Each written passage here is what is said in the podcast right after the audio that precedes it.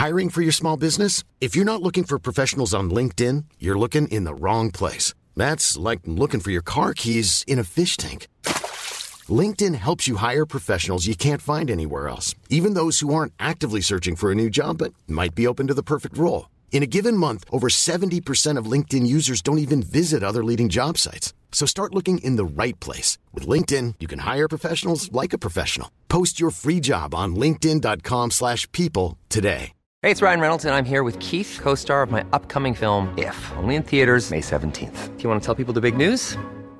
All right, I'll do it. Sign up now and you'll get unlimited for $15 a month in six months of Paramount Plus Essential Plan on us. Mintmobile.com slash switch. Upfront payment of $45 equivalent to $15 per month. Unlimited over 40 gigabytes per month. Face lower speeds. Videos at 480p. Active Mint customers by 531.24 get six months of Paramount Plus Essential Plan. Auto renews after six months. Offer ends May 31st, 2024. Separate Paramount Plus registration required. Terms and conditions apply if rated PG.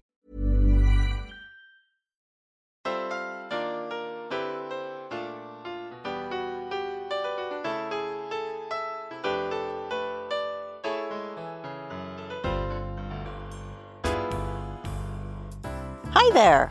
I'm Cindy Linden, and this is a Cookalong Podcast Quick Bite.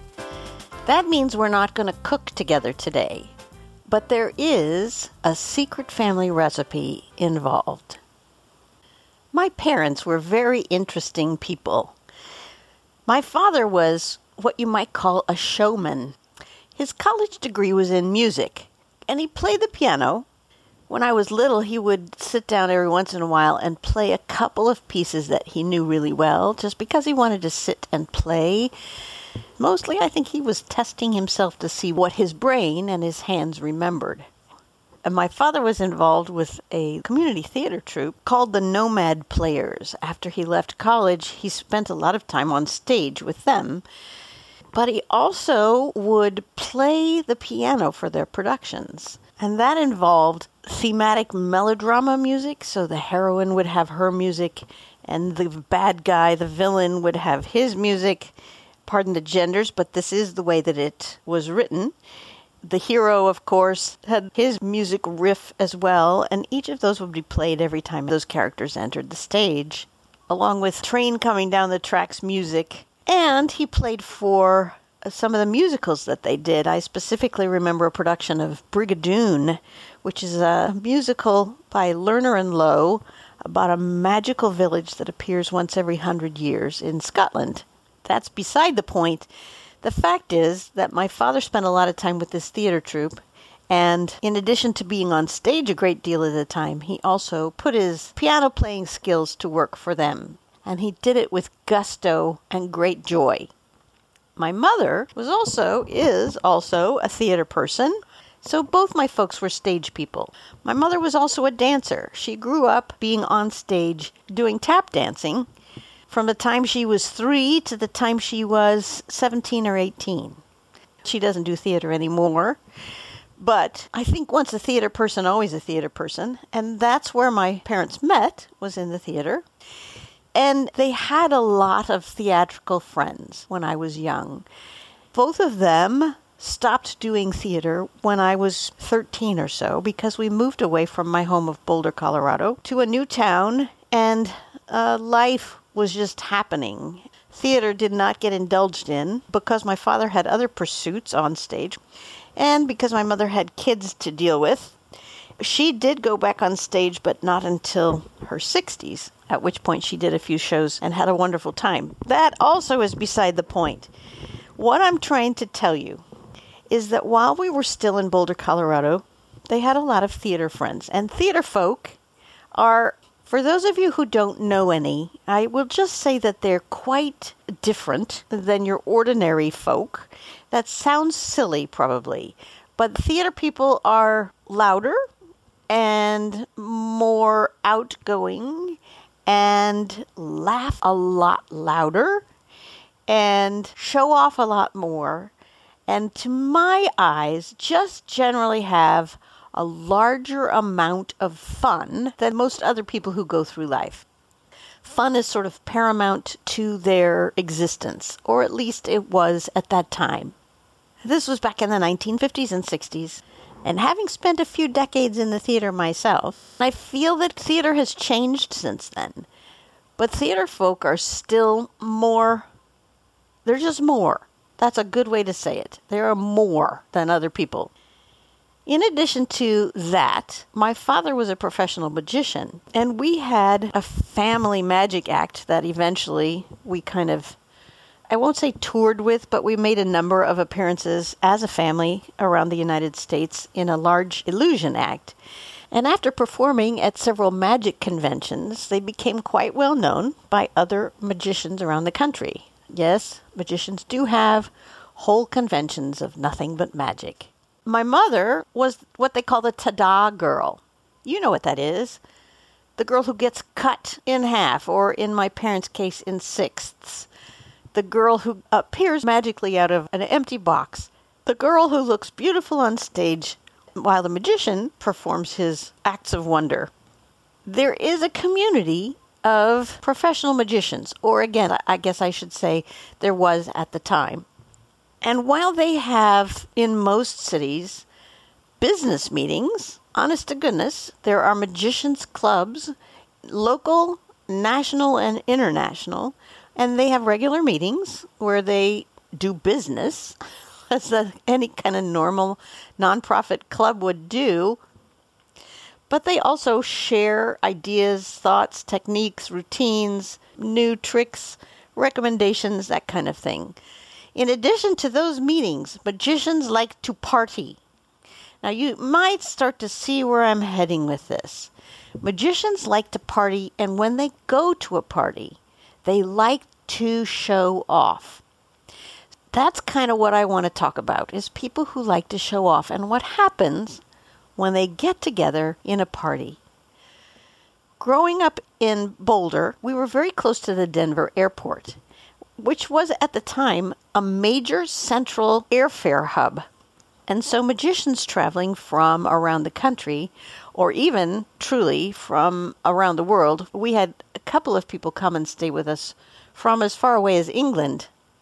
And I'm talking about magicians who made a living at their craft. It wasn't just a hobby, it was their life. Because we were in a central international hub, my parents would throw parties for visiting magicians.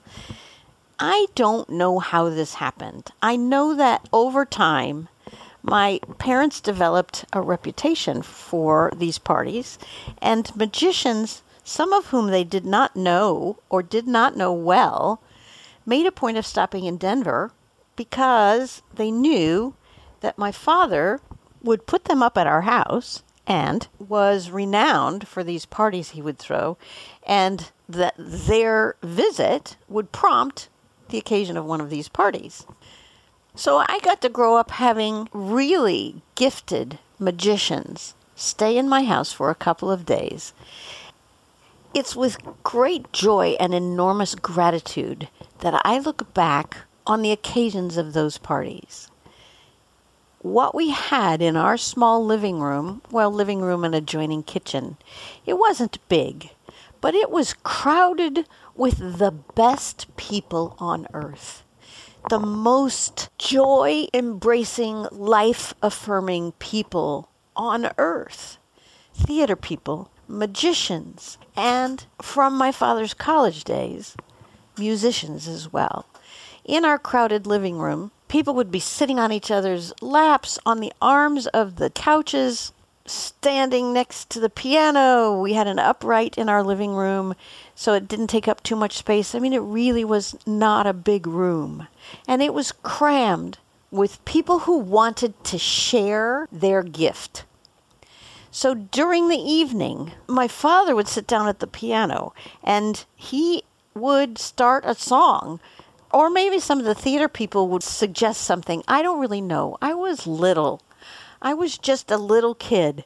And this was so wondrous. And I wasn't paying attention to how things were happening. Just the fact that so much joy and laughter was packed into my house.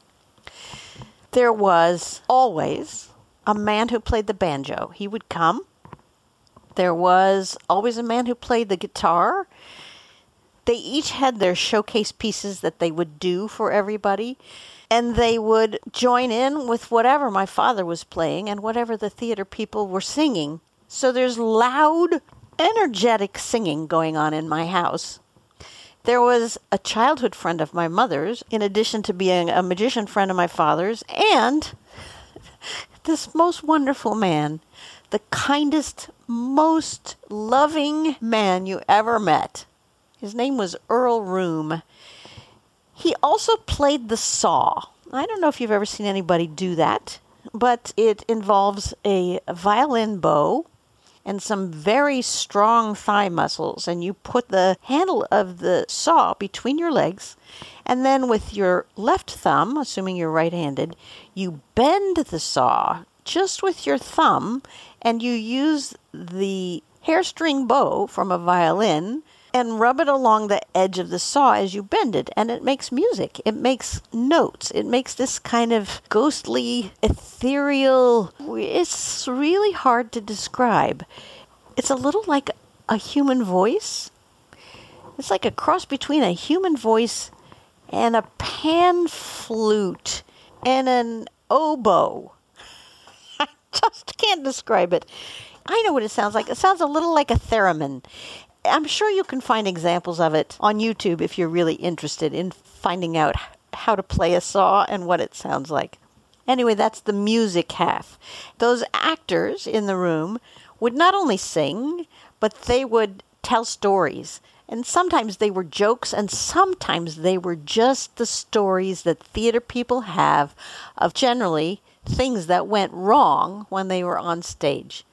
If you've never gotten to experience those stories, I can't possibly describe them to you, but they are heartbreakingly funny, and actors love to share them. And then there were the magicians in the room, and every one of them had that urge to show off. And so they would get up and they would perform a trick or a joke, or they would, ah, what can I say? Everybody in the room was a dyed in the wool, bone deep performer, entertainer, showman. They loved what they did and they wanted to share it, especially in the company of people like them. I got to stay up for some parts of those parties. Of course, I got sent to bed at whatever time six to twelve year olds go to bed. But it's not like I was going to go to sleep. There was no way you could sleep through the kind of noise going on in the house. So, of course, it made it hard for me to be in bed and not part of the action. And I remember there was one night when I either refused to go to bed or simply begged until my mother couldn't stand it anymore. And I remember her saying to me, You want to stay up? You really want to stay up? And I said, Yes, I do. this is hard for me even now. And so she put me in a chair in the corner of the room, facing the corner. It hurts to this day. It was a punishment quite explicitly tailored to the crime, and so I remember it very clearly. But obviously, if you put yourself in my shoes, you can imagine my chagrin, my humiliation, my embarrassment, my wish to be anywhere but in that room at that moment. I don't know that it lasted very long. Probably it didn't. It is seared into my memory in a way that makes me think it was forever. But I suspect it wasn't more than a couple of minutes in real life. anyway, never did that again. The aftermath of these parties, which went until way into the wee hours of the morning, was a mess, as you can imagine. The food had all been in the adjoining kitchen, except for the bowls of nuts and people's individual little plates that got left wherever they got set in the living room. But my folks went to bed having had too much fun and too much to drink and done too much work to make it all be wonderful for everyone. And they didn't clean before they went to bed. My mother put the perishables away, and the rest would just wait until morning. Young children, in the aftermath of a large party, do not sleep as long as their parents do. So, very early in the morning, my younger sister and I would hop out of bed and creep in to see what chaos the party hurricane had wrought. And our way of participating in that grown up activity was to make our own party early in the morning while my parents were still in bed of all the goodies that were left nuts, pretzels, chips, crackers. It was all just sort of sitting around, and we partook with great joy and just the right amount of guilt to make it really delicious. Those parties were so magical. And I would give a lot to be able to share even 10 minutes of those events with you even if it was just a sound recording, so you could hear what I'm talking about. But there is, of course, no way to do that. What I can share with you is the party treat that was at every one of these parties. It was a secret family recipe, and this will be the second one of my father's that I will have given away, and he only had two. And I never really pictured myself giving this recipe to anyone, but here I am today sharing it with you. It was a signature part of those magical evenings, and not all of you will like this, and I'm okay with that. I'm going to share it with you anyway. Because of all the foods that might have ended up on the table, keeping in mind, those of you who listen to me regularly, how much I love cheese. This was my favorite food at these parties. It's my father's clam dip. And if you don't like clams, then this won't be for you. And there's another ingredient that also won't be for you unless you like blue cheese. The two really assertive flavors come together in this dip to make magic. And my folks would serve it in a special party bowl that I acquired many years later because I'm sentimentally attached to it. It's this big, large glass bowl with slanted sides that you put the potato chips in, and then there's this gold metal attachment that sits on the rim of the bowl and then curves up and has a little gold ring in which you put a smaller matching slant sided bowl that the dip lives in right above the chips. Very cool thing. And I bought one many years later at, I don't know, the Goodwill or someplace because it was there. And I have a sentimental attachment to that kind of contraption. It was silly, and I did not need a second one, but it's still in my basement because, well, the heart loves what the heart loves and seeks what it can no longer find in the real world. So, here, without any further storytelling, is my father's famous clam dip recipe, not to be found anywhere but here and very easy to make. You need an eight ounce package of cream cheese. You have to get a little creative for the next because it's a three ounce package of what used to be called chive cream cheese. Philadelphia cream cheese made these little cubes that had chives already in them. As far as I know, you cannot buy those anymore. So you need about three ounces, and they're marked on the package, of a second package of cream cheese and either some fresh or some dried chopped chives probably half a tablespoon of them. You need three ounces of blue cheese, and that can be any kind of blue cheese. My father had a preference, in fact, a passion for Maytag Blue from Maytag, Iowa, but any blue cheese will work. And a small can of minced clams. Sometimes I use minced clams, and sometimes I use chopped clams, which are just a little bigger. More often than not, what I do is double this recipe and use one can of each. When you open your can or cans of clams, you want to drain the juice into a small bowl. It's essentially clam broth, and you're going to want that for the dip in a minute. So don't dump it down the sink. And you're going to mix together, either by hand or electric mixer, which is probably a lot easier, the cream cheese, the chives the other cream cheese, and the blue cheese. And it's going to be very thick and stiff. And then you're going to use that clam broth that you just drained off your can of clams to thin that out a little bit. So, a little at a time, you're going to pour that clam juice in. Chances are awfully good you're going to use all of it. And in fact, it may still be too thick, and at that point, you want to add a little cream. And that can mean half and half, or it can mean heavy cream, whatever you have on hand. And then you add the clams, and you mix it up again, and that is the dip. Now, my father made a note here in his recipe that you can add finely chopped onion, garlic salt, regular salt, and in fact, he mentions even chopped ripe olives. That's black olives, if you wanted to do that. I never had it with the olives in it. I've never tried it that way. I don't know why he has that in the recipe, but it's there. I don't find the need for the onion, and the salt is usually inherent in the potato chips, so you don't necessarily need salt with it either. You do want to serve this with real, regular, probably wavy potato chips, the kind that can stand up to a heavy dip, because this is pretty thick, but you can make it thinner to your own desire. I don't know how my father would feel about my sharing this recipe with you. He passed away almost 30 years ago now. But I like to think that rather than feeling I was giving away a family secret, I was inviting you all to the party. Because that's what he would have done. The bigger the party, the happier he was.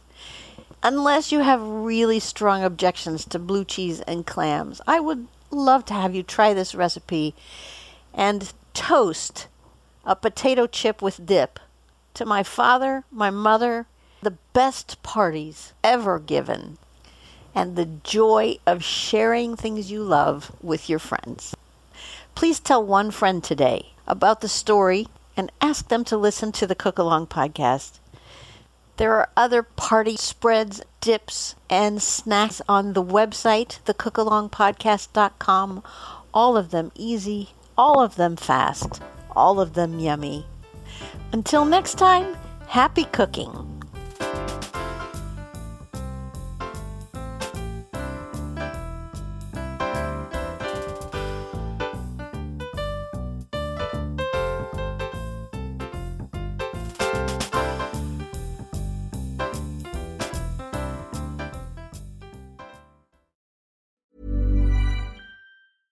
Even when we're on a budget, we still deserve nice things. Quince is a place to scoop up stunning high end goods for 50 to 80% less than similar brands. They have buttery soft cashmere sweaters starting at $50, luxurious Italian leather bags, and so much more. Plus, Quince only works with factories that use safe, ethical, and responsible manufacturing. Get the high-end goods you'll love without the high price tag with Quince. Go to quince.com/style for free shipping and 365-day returns. If you're enjoying this podcast, you can make a contribution through the supporter link on every Cookalong podcast page or go to Ko-fi, ko-fi.com slash the Cookalong podcast. Thanks for your support and thanks for listening.